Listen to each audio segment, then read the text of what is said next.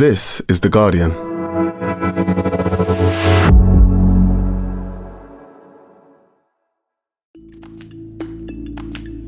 Today, HS too expensive? What will it mean to derail Britain's plans for high speed trains?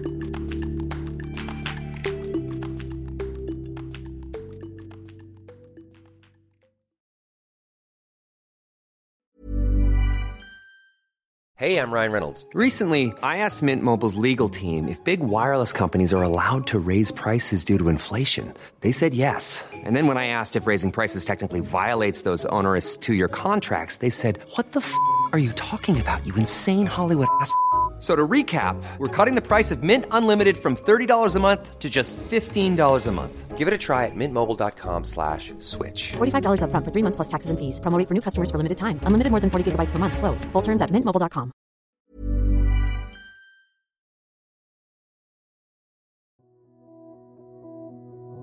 It's been weeks since the rumours first began. There's this guy on Twitter, he's called Political Pics, and for years and years and years, he uses his long lens camera to take pictures of documents that MPs and whatever are not covering up. And at least once a year, he uncovers some major political scoop. And despite this being common knowledge, political Pics struck again. A political aide was spotted going into Downing Street carrying a piece of paper which strongly suggested that Rishi Sunak was considering making major changes to HS2. A long lens leak.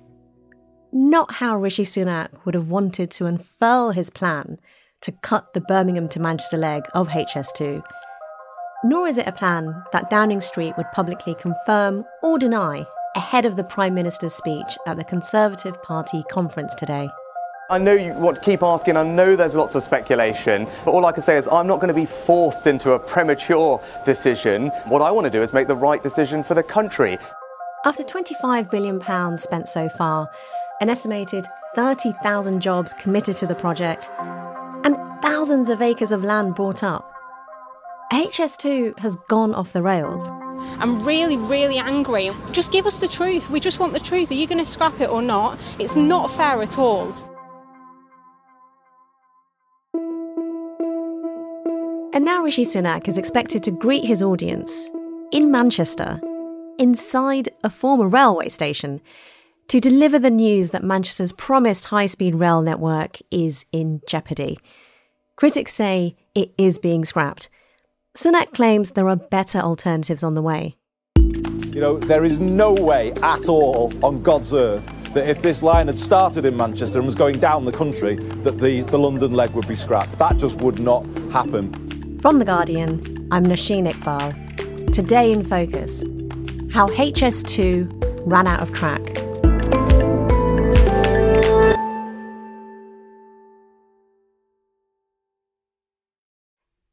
Helen you're The Guardian's North of England editor, and you've been covering the saga of HS2 for well over a decade.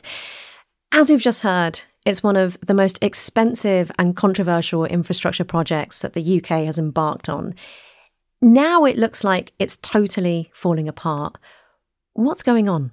Well, as I sit and talk to you now, we are expecting that the Prime Minister, Rishi Sunak, will use his party conference speech in Manchester to announce that he is scrapping the northern leg of HS2. So that's the bit of the line that would run northwards from Birmingham to Manchester.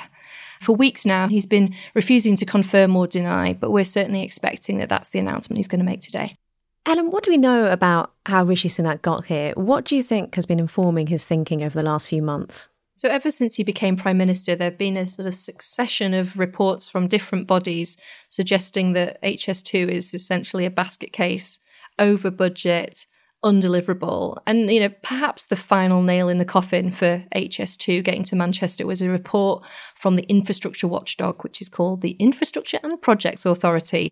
A red warning was issued for the first two phases of the line that run from London to Birmingham and then onto Crewe in Cheshire. It said in July this year that HS2 was unachievable and that there were major issues with project definition, schedule, budget, quality and or benefits delivery which at this stage do not appear to be manageable or resolvable and that the project may need rescoping and or its overall viability reassessed. That's pretty stark words from the infrastructure watchdog. And what were the initial plans for HS2? Can you remind us of the actual routes, where they were proposed to go? And how it came into being. So it's a long old story, the saga of HS2, and we need to cast our mind back to the noughties and to the dying days of the last Labour government when Gordon Brown was the Prime Minister. Gordon Brown was very excited by what he was seeing on the continent, so particularly in France with their TGV fast train network. He'd also been to Japan and been on bullet trains, and he thought, we need a bit of that in Britain. And he was also flushed from the success of Britain's first foray into high speed rail, which was the link from St Pancras to the Channel Tunnel, which had been completed on time and on budget in 2007. So in 2009, he gave a speech saying, We're going to invest £20 billion in high speed rail and there was sort of vague talk about connecting London and the North.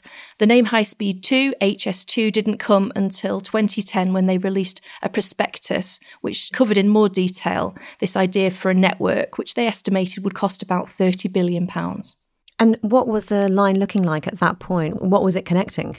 It was actually January 2012 when the coalition government, remember them, they committed to building HS2. So essentially, it was a line from London Euston that went north to Birmingham, and then it split into two. There was the western leg, which went to Manchester via Crewe, and then the eastern leg would go up through the East Midlands to Sheffield and then finish in Leeds. It was actually a really popular project at the time. Caroline Lucas, the sole Green MP, she's always seen it as an environmental catastrophe. But apart from her and a few few naysayers, there was broad and really quite full bodied enthusiasm for HS2. The reality is that HS2 is a vital investment. It's essential capacity, and it will change the economic geography of the country. It will mean that London and Manchester are just an hour apart.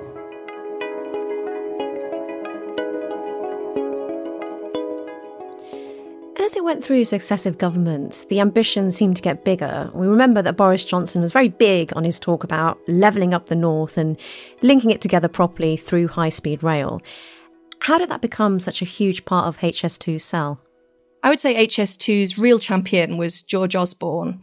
In 2014, he came up to Manchester to deliver what came to be known as his Northern Powerhouse speech, when he talked about connecting the great cities of the North via vastly improved transport links.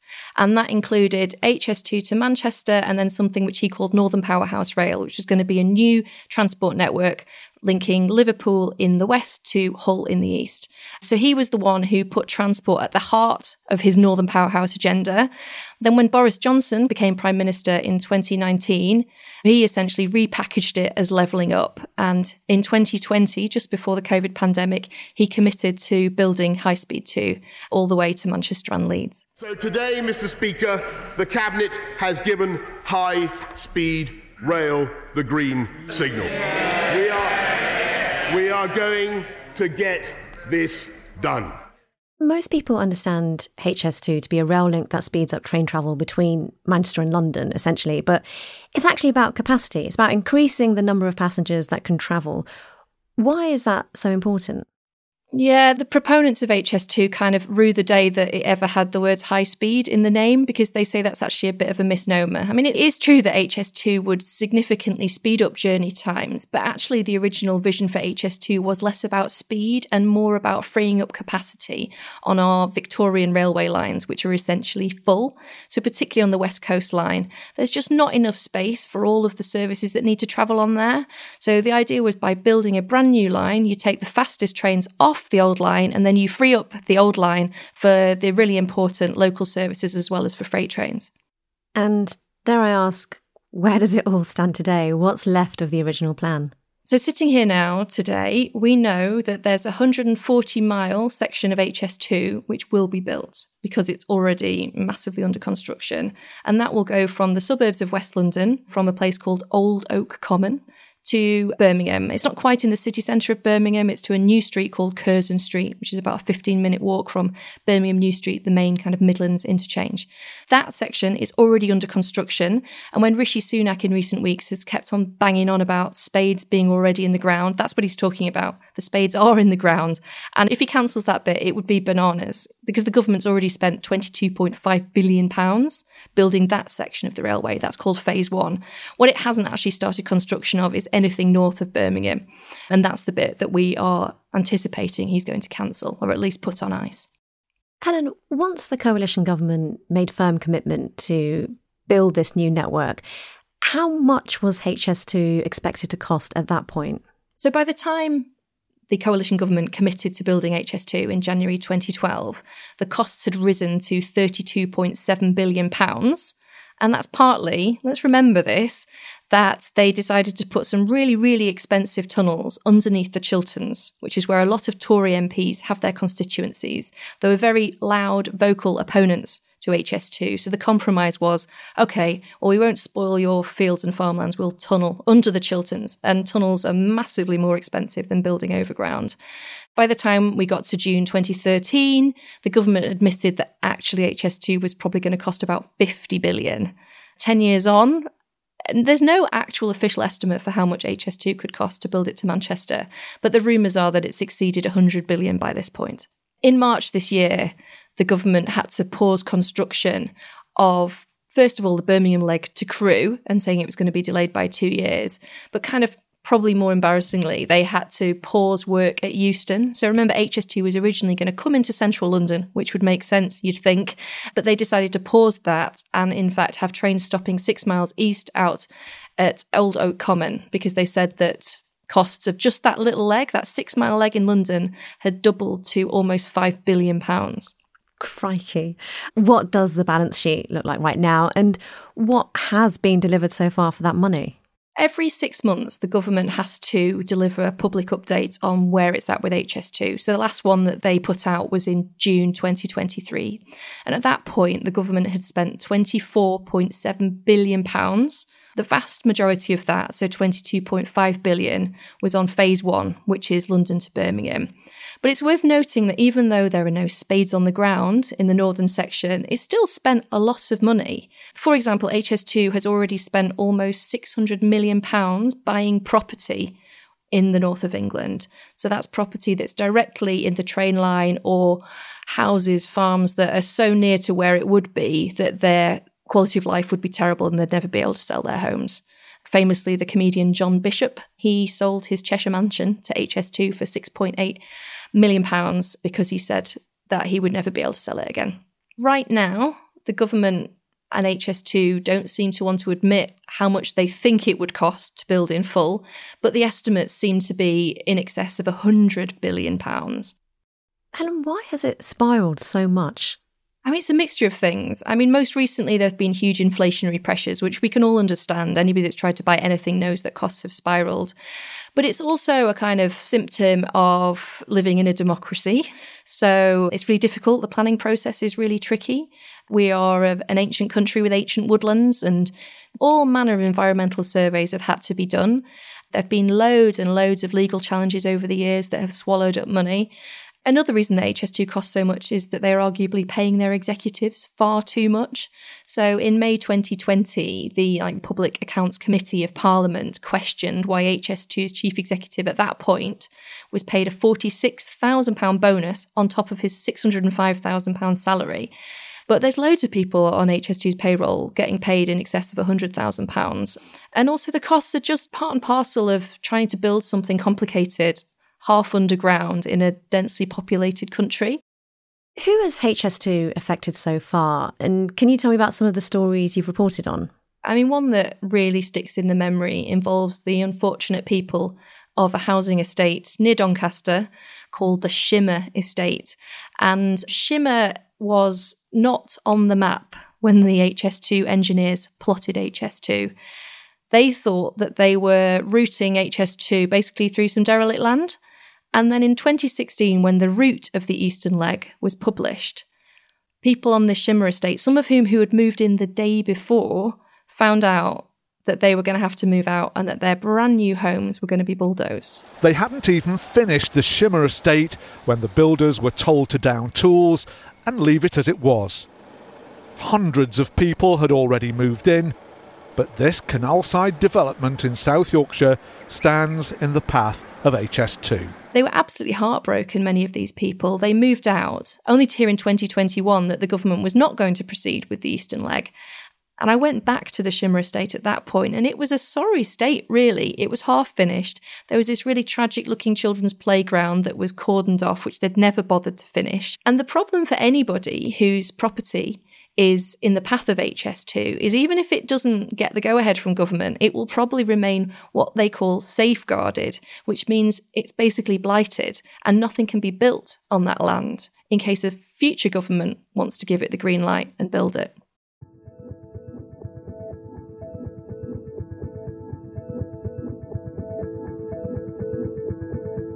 It's quite eye watering to consider that over the years, the vision for HS2 has been shrunk down to the point where we're now expected to just have this leg from London to Birmingham. And I wonder what will the impact be if such a massive part of the network is cancelled? And what, what impact will it have on the towns and cities it was proposed to serve?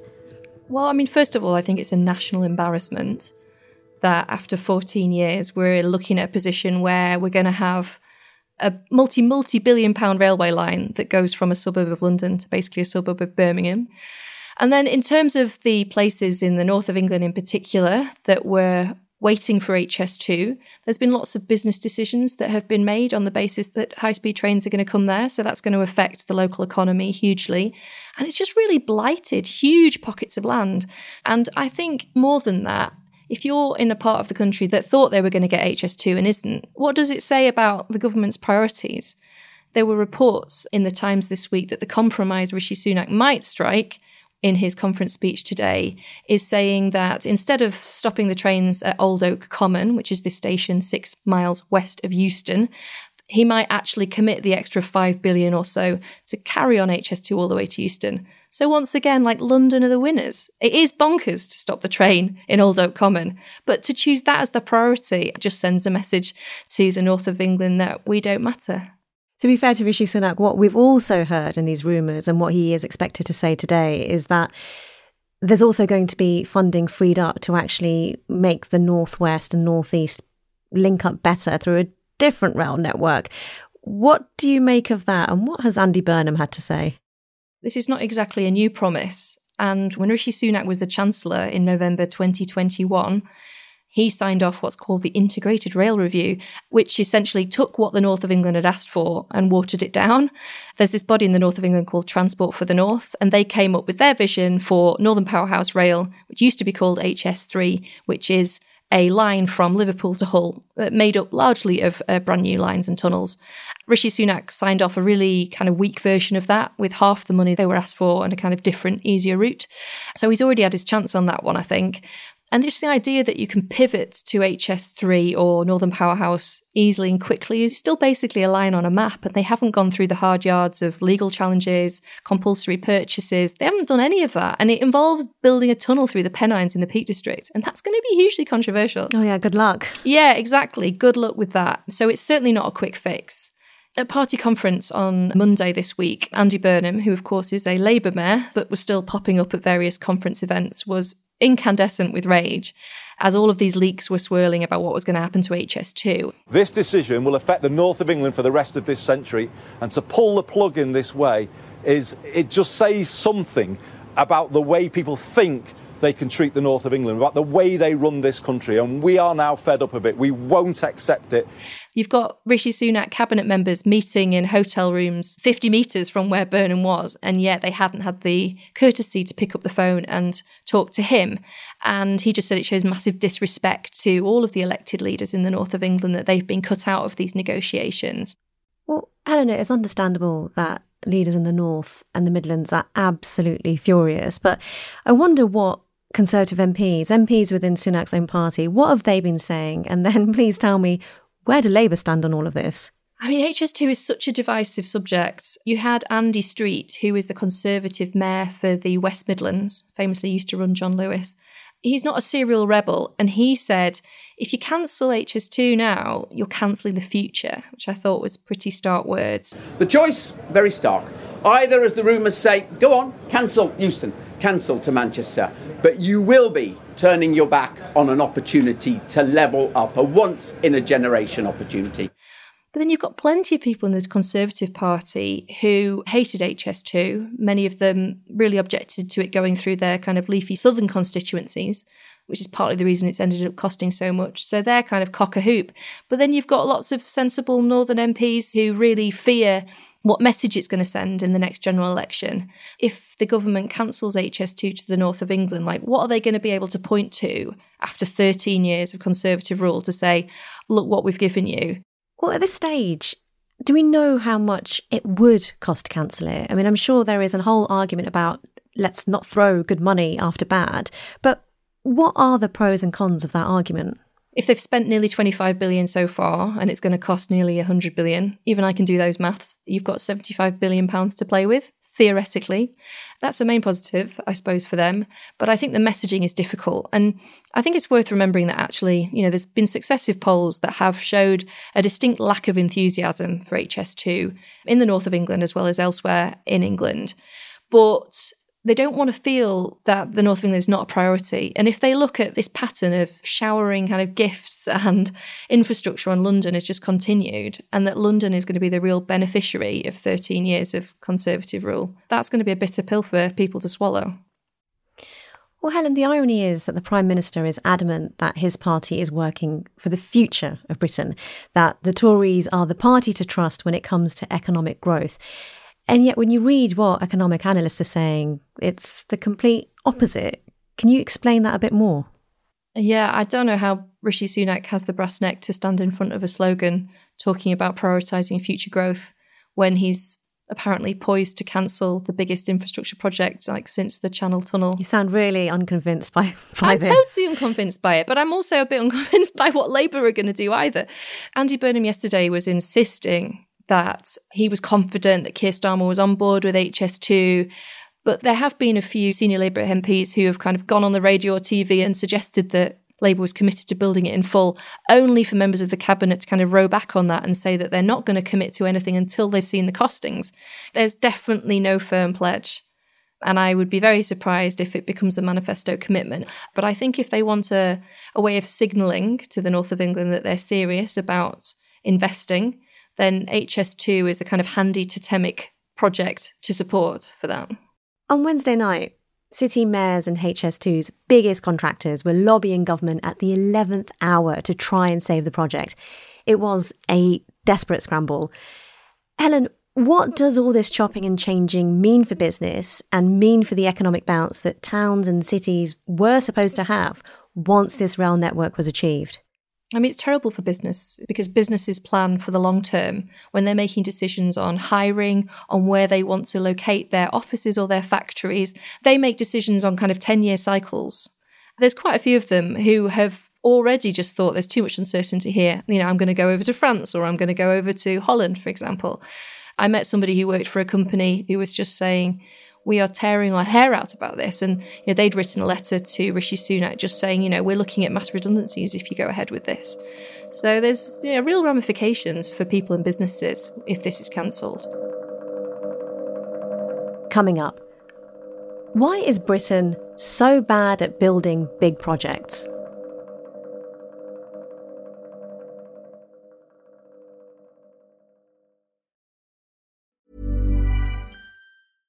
Hey, I'm Ryan Reynolds. At Mint Mobile, we like to do the opposite of what Big Wireless does. They charge you a lot, we charge you a little. So naturally, when they announced they'd be raising their prices due to inflation, we decided to deflate our prices due to not hating you. That's right. We're cutting the price of Mint Unlimited from $30 a month to just $15 a month. Give it a try at mintmobile.com slash switch. $45 upfront for three months plus taxes and fees. Promo for new customers for limited time. Unlimited more than 40 gigabytes per month. Slows. Full terms at mintmobile.com. Today in Focus is supported by BetterHelp. Here's a question. If you had an extra hour in your day, what would you do with it? Watch TV? Read a book? Meet up with a friend? Maybe a little nap. A lot of us spend our lives wishing we had more time. But for what? Perhaps to best answer that, you need to work out what's truly important to you, then make that a priority. Therapy can help you work out what's most important to you. It isn't just for those who've unfortunately experienced trauma in their lives. Therapy can be helpful for learning positive coping skills and for setting boundaries. It can empower you to be the best version of yourself. If you're thinking of starting therapy, give BetterHelp a try. It's entirely online and designed to be convenient, flexible, and suited to your schedule. Just fill out a brief questionnaire to get matched with a licensed therapist and switch therapists anytime for no additional charge. Learn to make time for what makes you happy with BetterHelp. Visit betterhelp.com slash todayinfocus today to get 10% off your first month. That's betterhelp, H-E-L-P dot com slash todayinfocus.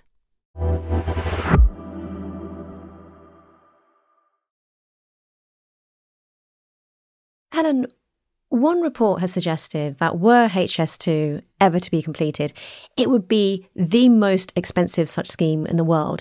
We're looking at an estimated 396 million pounds for each mile of track to 46 million pounds per mile in today's money when France opened its high-speed network in 2017 or 145 million pounds for Japan's bullet train. Why has Britain become so seemingly bad at infrastructure? Well, partly because successive governments have lacked the guts to actually go for it and just keep kicking decisions into the long grass. And prices tend not to get cheaper, they get much more expensive.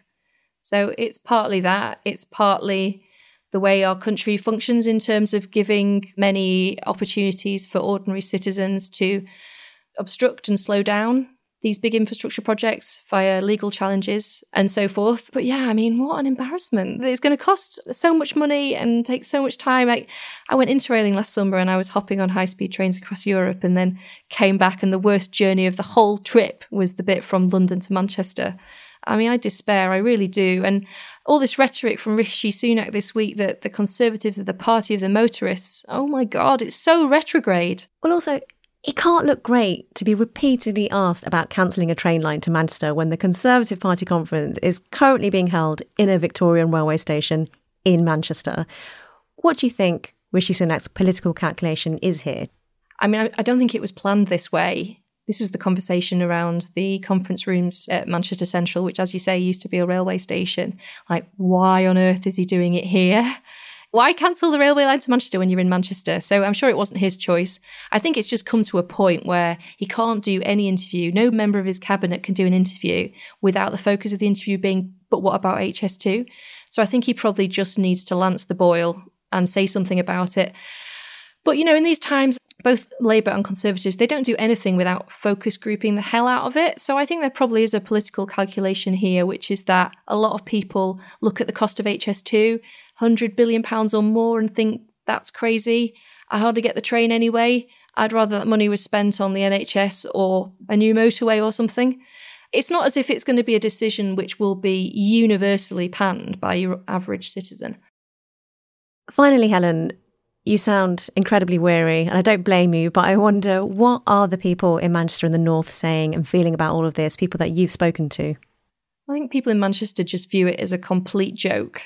And, you know, Manchester is so far from being a conservative city. None of our MPs are conservative. We've got Andy Burnham as mayor and so forth. So they see it as a joke. They see it as a national embarrassment. And they just see it as a sign of a government that has run out of ideas. And their question for Rishi Sunak would be all right, so you're cancelling HS2 to Manchester. What then? You've been in power for 13 years. What can you point to to say we should take a chance on you for yet another time? So that's what I think the people of Manchester think. Helen, thanks so much for talking to us. Thank you, and I'm sorry for sounding so weary.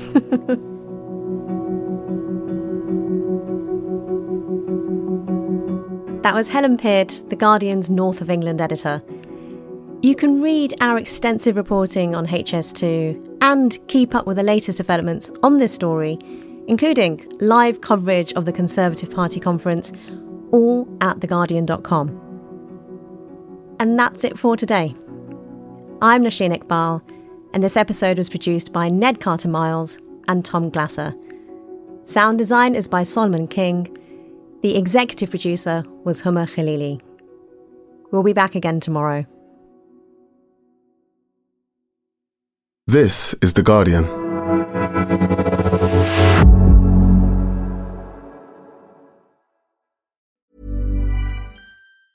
Tired of ads barging into your favorite news podcasts?